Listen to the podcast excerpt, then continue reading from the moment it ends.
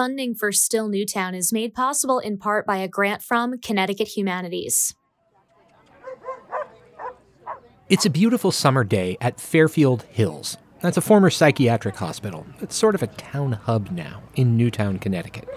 It serves as the grounds for all sorts of events, and today the main attraction is lots of animals. Booths featuring dogs, cats, rabbits, horses, even one where you can hold opossums. And some of these animals need homes.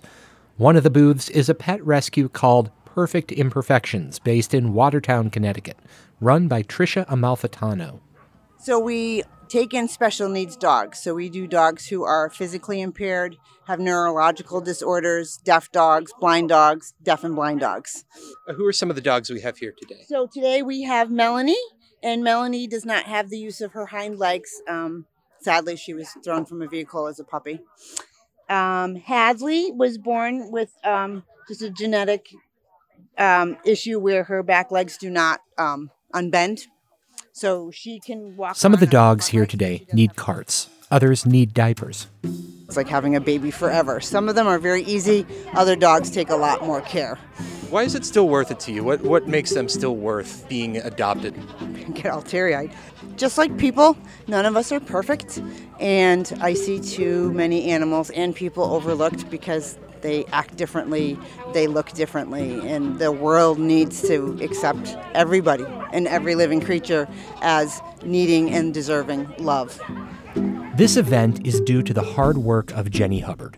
She's really busy, but lets me walk with her as she checks on the booths and the stalls. Some offer animals for adoption, others show off rescue efforts, others sell animal friendly goods like pet food. Jenny says Perfect Imperfections fits in with the mission of an animal sanctuary she's creating in Newtown. At the sanctuary, everybody's welcome. Everybody has a place, um, and everybody's accepted for who they are, and every animal deserves a loving home, not just the cute ones um, that are sweet faced and puppies. The senior pets need a home, the pets with challenges and that are in, in wheelchairs, they all need a loving home. Today is a celebration for the birthday of Jenny's daughter, Catherine Violet Hubbard. Catherine died in the Sandy Hook Elementary School shooting. She was six years old. We would ask her, like, what do you want to do for your birthday? And she'd say, I want an all the animals animal party. And we would spend a month, she and I, working around what exactly that meant. And if she had her wish, it would have been all the animals animal party. Jenny Hubbard has spent a decade trying to make sure her daughter's dreams come true. So, this is Catherine Violet Hubbard's All the Animals Animal Party. This is still Newtown from WSHU Public Radio. I'm Davis Dunavin.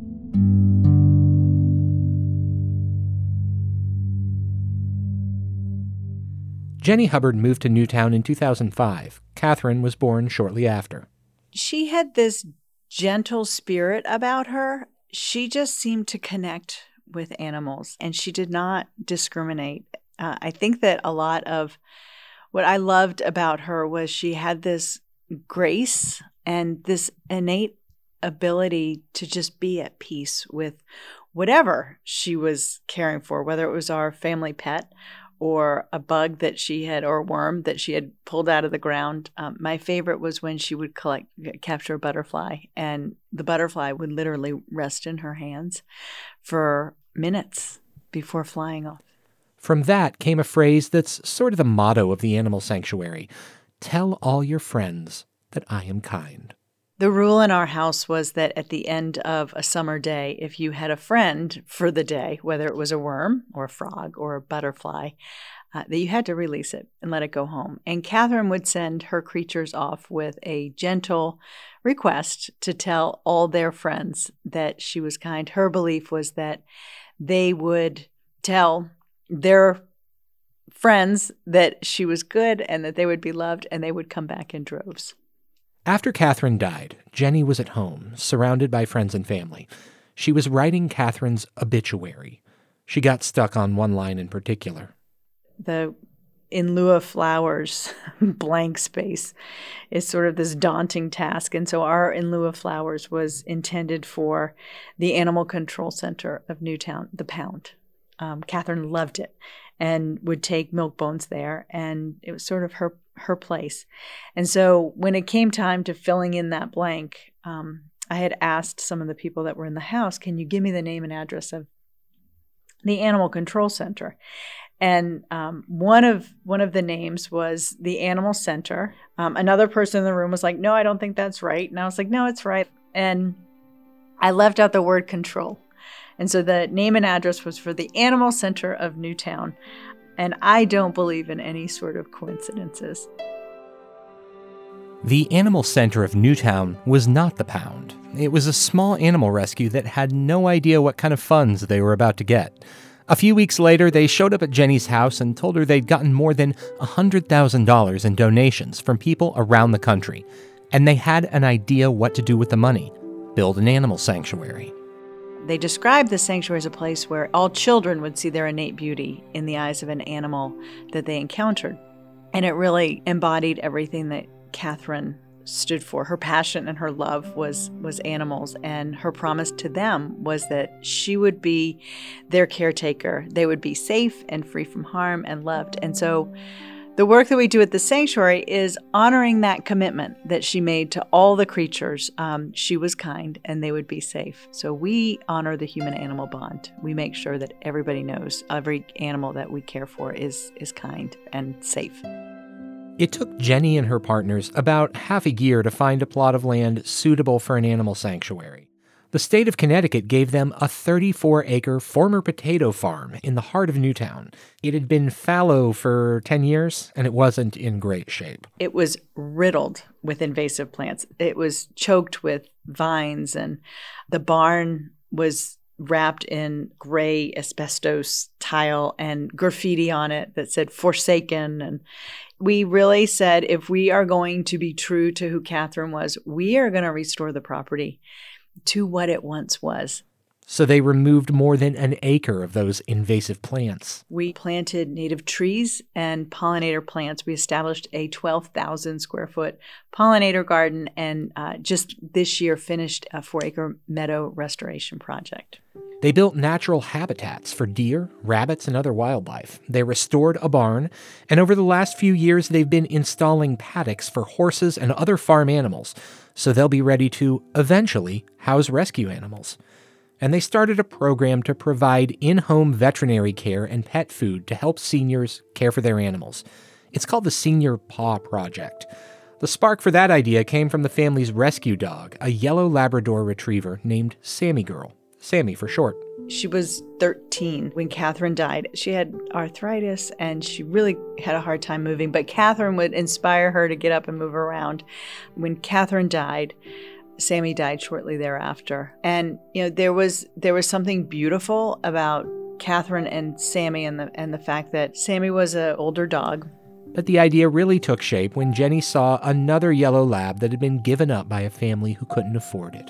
And when we saw the lab, we were heartbroken because you know we thought of Sammy and we thought of we thought of this pet that probably didn't need to be surrendered if if the right support had been in place. And that's when she thought of helping seniors who may be isolated continue to care for their pets.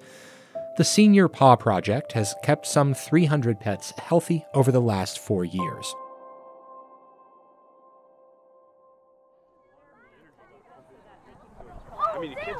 The Catherine Violet Hubbard Animal Sanctuary holds a birthday party for Catherine in the summer, but it holds a lot of other animal centered events throughout the year. Today's event is all about butterflies. Catherine loved them. It's part of a weekly educational series offered in the fall, and this one is called Monarchs, Meadows, and More. I got it! I got a yellow one! Families run through the meadows and gardens with big nets, looking for monarchs and other butterflies. The Yerish family is swinging nets with determination. Oh, Get him? cool. Is that the first one you've caught? This is the first butterfly we've caught so far, yeah. But there's so many of them, we probably fully expect to catch more. Yeah, we had a moth in here, but he escaped to make room for the butterfly, I guess. Who caught this one? You Morgan this one. caught this Morgan caught this one. Yeah. They don't keep the butterflies, they tag them so biologists can release them and study their migratory patterns. Sandy Schill is with Monarch Watch. Kids look on as she takes a sticker with identifying information and carefully applies it to a monarch butterfly's delicate wing by rolling it on with a toothpick. So now I'm going to take the sticker and I'm going to very carefully put it on the wing and then I'm going to hold it with my thumb and then I carefully roll the toothpick out. So I don't pull because that'll buckle the wing. And then I just give a little squeeze. Then the butterfly goes free. And when the butterfly flies to Mexico, or along the way, if somebody sees the tag or finds it down in Mexico, then they report to the University of Kansas, and then I can see where one of my butterflies was caught. The Animal Sanctuary sponsors events like this Butterfly Day, but it doesn't actually shelter animals yet, aside from an apiary that houses honeybees. Jenny Hubbard is hopeful that will happen next year and include rescue farm animals. Jenny has a model in her office that shows the ultimate goal a veterinary clinic, a children's library, a pavilion at the entrance. These ideas are expensive and they could take a while, but the sanctuary is working toward them year by year. It's very important to me that we don't become stagnant uh, because there is so much more to be had. I think the one learning that I had coming out of losing Catherine and the tragedy is hope. And when we're stuck in one place or become content with what we're doing, we may miss out on the next blessing and the next opportunity to help and be able to serve uh, a greater community and a greater good. What would you like this to mean to people 20, 50, 100 years, you know, as far on down the road as, as anybody can imagine? What would you like the very long term legacy of this to be? Mm. That goodness will always come out of darkness, regardless of what the darkness might be whether it's a person that encounters peace and serenity at the sanctuary or an animal who has found a place when otherwise they did not have that safety, or a mother who buries her baby can find a place of peace and serenity